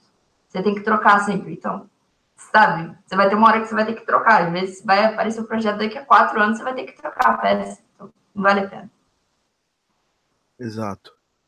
Então é bom você ter essa, isso na, na mente que é, eu acho que ainda não é para agora, não é para qualquer pessoa, qualquer estúdio fazer isso. Uh, eu, eu tô bem feliz com os projetos, porque eles estão dando ali uma, uma, alguns conhecimentos e algumas experiências que eu vou usar nos projetos em 3D que a gente está fazendo aqui. Entendeu? Uh... Uma frase que eu vi na última, no último Full Indie Summit, só para mais ou menos sintetizar um pouco isso, era é, as pessoas, um, um dos palestrantes falava assim, ah, as pessoas vêm me perguntar se vale a pena trabalhar com VR. E ele não estava falando de áudio, ele estava falando de geral. É, e aí ele falou assim, depende. Você quer estar tá fazendo coisas interessantes, novas, é, que são dis disruptivas e etc, etc, etc, tecnologias de ponta, blá, blá, blá, vale super a pena trabalhar com VR. Você quer ganhar algum dinheiro? Esquece. VR ainda não dá dinheiro para ninguém muito pouco, muito pouco estúdio ainda ganha algum dinheiro com VR. Então, se o estúdio ganha pouco dinheiro com VR, aí você vai para a parte de áudio vai ganhar menos ainda. Então, assim, ainda não justifica o, o investimento. É claro que você acho que acho que a Dani falou muito bem. Você precisa estar tá pronto para se alguma coisa aparecer. Você não vai falar assim, putz, não sei fazer isso. Não, tem que estar tá pronto, porque, né? Mas justifica um super investimento? Não, eu não acho que justifica não. Ah, é que eu acho que uh, é isso que você falou. E estar pronto para fazer um projeto em VR não quer dizer que você precisa ter uma máquina ou ter um Oculus Rift aí, ou ter uma. ou ter um. um uh, ou ter um Vive aí, entendeu? Você não precisa ter, ter tudo isso. Entendeu? Eu tô atendendo dois projetos e não tem nada disso. Eu tenho o Mac, que é o, sei lá, é o, é o pior para você para você poder trabalhar no, nesse tipo de, de, de, plataforma. Então, assim, é, seria o melhor eu ter comprado uma baita, mas o que tá me pagando no projeto não vai comprar a máquina, entendeu? De VR. Então a gente precisa focar um pouco nesse esse tipo de. É, isso é foda, né? Tipo, o projeto paga um tanto que, tipo, não justifica nem o, o óculos. É tipo, que foda. Paga. É que não paga, uma, não, não justifica. Dá para comprar o gear, o, gear, o, o, óculos e, e a máquina de VR. É, mas uh, isso vai muito em encontro de assuntos que a gente já falou algumas outras vezes, que as pessoas falam assim: ah, olha, eu não tô fazendo áudio para games ainda porque eu ainda não montei um puta computador. E aí eu tô aqui trabalhando com a máquina de 2013, brother. Exatamente. Estamos aí chipando o jogo pra cacete aí todo mês. Não é todo ano, é todo mês. Então, assim, é, for esperar, tipo, o Maurício hoje vive num lugar onde ele tem a possibilidade financeira, porque é um lugar que as coisas são mais baratas, né? Para ele poder comprar. E mesmo assim, você olha pro estúdio do Maurício ali, ele não tem, não tá um puta de um, de um rig gigantesco, cheio de coisas, cheio de, de apetrechos e equipamentos e microfones. Sei lá, quantos microfones você tem aí, Maurício? Uh, três. Tenho três porque eu, eu tinha um SM57, que eu já tenho faz 200 anos. E, o SM57 mas... é a coisa do universo. É. É, o e... vai, é o microfone que vai sobreviver à, à guerra nuclear. E, e, quando eu cheguei aqui, eu ia comprar um microfone e achei, pelo preço de um, um kit com dois usados, que estavam em perfeito estado, e acabei comprando super baratinho da Audiotécnica. Tenho três microfones aqui. Eu, eu sigo aquela filosofia, a gente já falou sobre isso, é, vou, vou, me repetir aqui, mas eu sigo a filosofia do meu professor. Ele fala assim: enquanto um trabalho não justificar o aporte financeiro que você vai fazer em alguma coisa, não faz sentido comprar. Então, é mais ou menos isso que eu, que eu penso, assim, eu compro plugin quando, quando faz sentido, porque é um, alguma coisa me pede. É claro que às vezes você quer comprar por, por por é, diversão, porque é legal ter plugin. Eu, eu, duvido que dos quatro aqui vai estar tá mentindo quem não tem vontade de gastar todo o dinheiro em um monte de plugin ou de. Todo mundo tem, porque, porra, é legal pra cacete. Mas, mas aí não, não mente para você mesmo, né? Não vai me dizer, não, precisei comprar porque, né? Não, cacete, você comprou porque você quis, pelo mesmo motivo que você quis comprar um celular novo, porque você, sei lá, qualquer coisa que você quis comprar mas em termos de investimento, não, não, chama de investimento, chama de gasto, aí é diferente, mas aí é só por diversão mesmo. Exato. É, isso é muito importante frisar e bater nessa tecla que eu bato sempre com todos os alunos, que a gente precisa sempre ter a realidade do que vai gastar, onde vai gastar e quando vai gastar. É, vontade eu teria de ter um computador melhor, de ter um estúdio melhor, de ter coisas melhores, mas às vezes o investimento vai para outras coisas que são mais importantes para o momento que a gente está vivendo no, na nossa vida. Como é que é o estúdio de vocês duas aí? Por curiosidade? É, eu trampo principalmente em casa, né? Então, porque como eu preciso gravar Foley, é bem complicado. Aí eu, eu crio aqui mesmo, pego as coisas aqui. E às vezes eu pego assim até material de cozinha, o que tiver. O bom de estar em casa é isso, porque eu sempre falo pro pessoal, né? Ah, vamos trabalhar em algum lugar. Eu falo, vocês vão me dar uma base para eu guardar lata, lixo, sabe? Então é principalmente em casa, mas é bem isso, assim, eu acho que tudo é muito possível. Eu caí de paraquedas no Foley, mas você consegue, sabe, pegar um microfone maneirinho, você consegue gravar. O meu professor uma vez falou, grava dentro do guarda-roupa, sabe? É claro que conforme você vai se profissionalizando, você vai vendo, sabe, que você está evoluindo, você vai investindo de fato. Porque vai te, como você falou, vai te dar um retorno. Mas muita coisa é possível fazer em casa, muita coisa é possível fazer com um computador ok, sabe? Ou com um microfone ok, e com o tempo investindo, né? É totalmente plausível. Exatamente, eu falo isso para todos os alunos da Academy, tanto que nas aulas que eu, eu dou, eu não uso nenhum microfone shotgun, eu tenho um microfone shotgun aqui, que não é nem um microfone shotgun de vídeo, é um microfone dos mais baratos que é esse aqui. Hum. Microfone shotgun de 50 dólares. Olha lá. Que é, eu, assim, eu tenho outros microfones aqui. Eu tenho esse, esse uhum. microfone tá velho pra caramba, esse Perception 420. Ah, eu tinha um desse. Antes de sair do Brasil, eu tinha um 420 desse. É bem excelente esse microfone.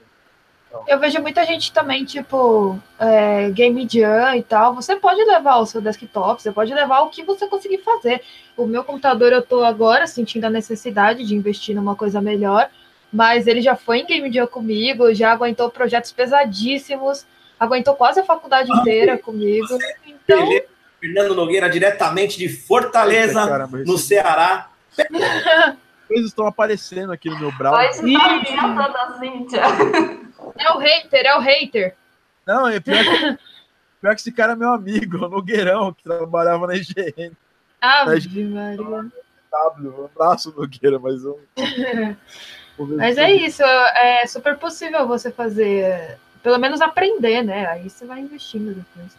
Mas Game Jam também leva, vai que vai na fé. Ele, o computador ruim, às vezes, ele se supera. Ele aguenta muita coisa que a gente nem espera.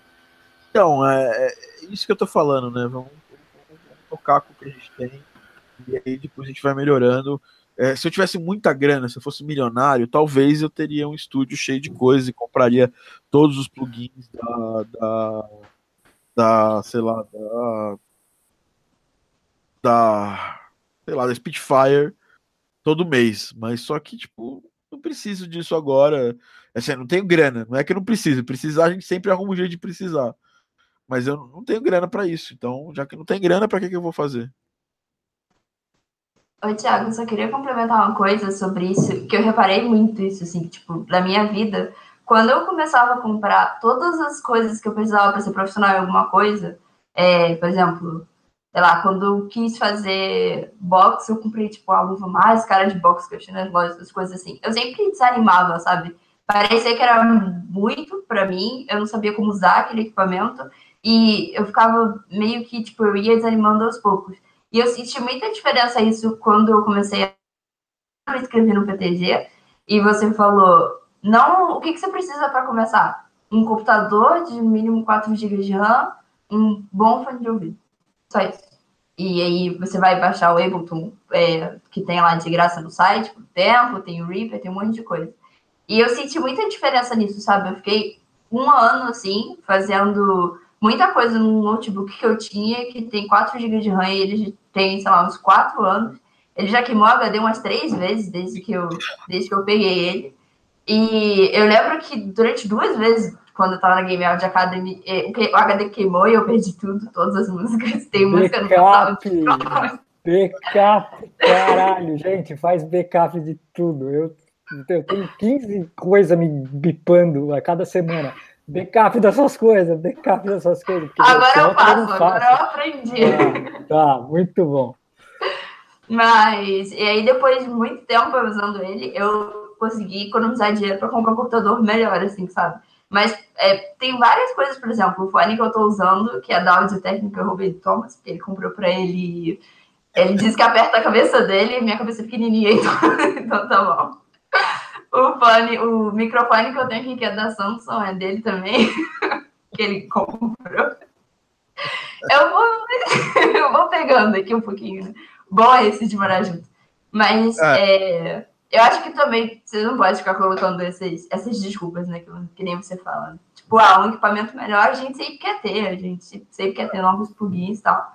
Mas é, é muito bom quando você faz uma coisa é, com aquilo que você tem na mão, sabe? Porque é, realmente isso mesmo. Você não um baita de um profissional que usa tudo, assim, sabe? Vai fazer um jogo para VR e vai, pô, todo mês tem que fazer um jogo para VR, não tem porque eu comprar um computador, assim, sabe? Posso contar uma experiência curiosa que eu tive? Só pra, eu sei que o podcast já estourou o tempo faz tempo, mas é coisa, é coisa, é coisa curiosa. É, eu trabalhava, quando eu trabalhei com música no Brasil, antes de trabalhar com game para com áudio para game, uh, eu trabalhei gravando música e mixando, e eu trabalhava num estúdio bem legal do Royce Calla e do Apollo, é, chama do Apollo 9, né? E, e aí, ah, que chama A9, e aí uh, trabalhava com uma super mesa de som, com uma Nive fodida, par de monitor, par de monitor não, a gente tinha seis monitores lá, incríveis. Eu trabalhava com um equipamento espetacular, espetacular, assim, era um dos melhores estúdios que eu já trabalhei. E, e aí eu fui convidado por, por, por um monte de coisa para gravar o, o, disco da Rita Lee. Só que a Rita grava na casa dela. O último disco da Rita foi eu gravei, o Reza, saiu em 2012, se não me engano, 2013, 2012, não lembro. É, a Rita grava na casa dela, ela tem uma casa que ela, que ela trabalha ali na, na, na até esqueci, é numa estrada de São Paulo ali, e Cutia. E, e aí ela, ela grava a casa dela. Bom, a primeira vez que eu fui no, no estúdio dela, me deu o endereço e tal, fui indo. Cara, quando eu cheguei lá, casa impressionante, linda, grande, cheia de bicho, bem legal pra caralho. Conheci eles, ah, ah, ah. Cara, o estúdio deles é um estúdio super simples. Tudo bem, eles tinham, assim, instrumentos, né, espetaculares, é, guitarras e violões e instrumentos espetaculares. Eles tinham três bons microfones e um estúdio, cara, que sei lá, menor que a minha sala aqui, bem menor que a minha, bem menor que a minha sala, bem menor que a minha sala. E com uma, com uma, com uma, com uma mesa de som. Até na época o estúdio estava defasado. O Roberto, que é marido dela e produtor, pediu minha ajuda para comprar equipamentos novos. A gente fez uma lista comprou equipamentos novos, comprou um computador novo, porque realmente eles estava muito defasado o estúdio, então para gravar o disco novo era melhor. Porque imagina, tinha, tinha música lá que tinha 100 teve música que eu trabalhei que tinha 100 180 canais. Então assim, precisava de coisa pancada. Mas cara, era um estúdio super simples, era uma uma uma tô falando por um disco do tamanho da Rita. Era uma uma interface de, de com é, era uma ensemble tem, tinha 16 entradas, mas tinha quatro, é, dois preamps só, ou quatro, quatro preamps, alguma coisa assim. É, eles tinham um Avalon lá legal, mas o que eu quero dizer assim, para um, um, um, um, um uh, álbum do tamanho que é, você pensa, pô, Rita Lee, né? Foi pra novela da Globo, a música, o caralho. Cara, foi gravado inteiro durante tempo, foi mixado em outro lugar, mas foi gravado inteirinho, inteirinho, inteirinho, inteirinho, num estúdio dela que é menor que minha sala, com equipamento assim, super. Com equipamento assim, que, que eu tenho certeza que se eu, assim, quem já está mais tempo no mercado, que conseguiu juntar alguma graninha, eu conseguiria comprar. Minhas caixas de som daqui é muito melhor que as caixas de som que tinha lá. Assim, não precisa, cara. Não precisa. E é muito louco que, tipo, com o tempo também, você vai pegando dicas, né? É, uma vez eu montei um estúdio com uma amiga, né, era no fundo da casa dela, sei que tava sobrando. A gente montou no quartinho que nem se falou pequeno, um estúdio de para percussão e tudo, então o som tinha que ser bem isolado. A gente montou com caixa de ovo e cimento, sabe? É, também você vai convivendo com as pessoas. Eu entrei na Game Audio Academy muito depois que eu já estava começando com som. Mas você começa a ver, ah, um comprou em tal lugar, um comprou em outro, e aí sempre é mais barato, ou conhece alguém que pode te ajudar, que é amigo e tá sobrando e pode te vender, ou tipo assim, você vai pegando as dicas, né? Vai, vai ficando bem mais fácil. Sim. É, bom, para finalizar, né? A mesa da V3, se vocês quiserem comprar, tá? A mesa que tá lá no, no estúdio do, do, no A9, né? Viu? É uma NIB V3, é baratinha, tá? 36 canais, né, Maurício?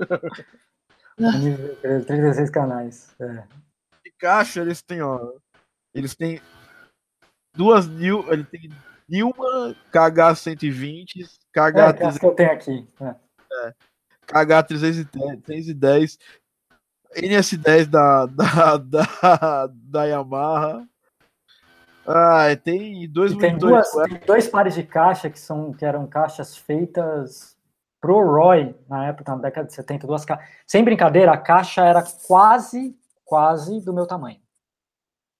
É esse da West, Westlake Audio, do Isso. Tom Reed Design criou para ele. É, eu tô com a lista aqui, essa lista tá na Sound on Sound aqui que eles fizeram. Cara, quando você vai ver os instrumentos aqui, é uma lista que é quase sei lá, cara. Tem o Mug Taurus, Mini Mug D, Melotron. É, o Apollo é conhecido por ser colecionador de sintetizador, cara. Você entra na sala do Apollo, tem paredes de sintetizador, assim, é uma coisa bizarra. Deve ter aprendido pouco, né? Mais ou menos. Bom, galera, vamos fechando nosso podcast de hoje. Foi maravilhoso a nossa volta. A gente combina que vai durar uma hora, mas nunca dura uma hora, então a gente já, tá, já assumia se não vai durar uma hora. Mas a gente não estourou muito as duas horas, então Uh, eu queria agradecer muito a presença de vocês, meninas, que vieram a brilhantar aqui o nosso o nosso podcast, trazendo suas experiências. Esse espaço está aberto. Na verdade, para a Daniela, ela já é sócia aqui, ela, vai, ela, ela não.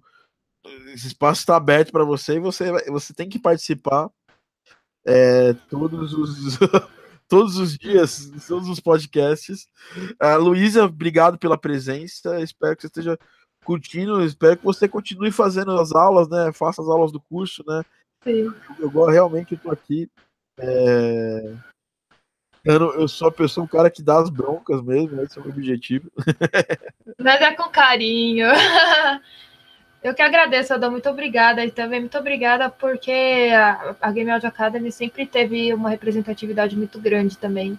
Então a gente sempre vê na página, até acho que antes da Dani entrar, é, já você já batia nessa tecla, já vi também puxar a orelha de alguns caras aí, então isso é muito legal.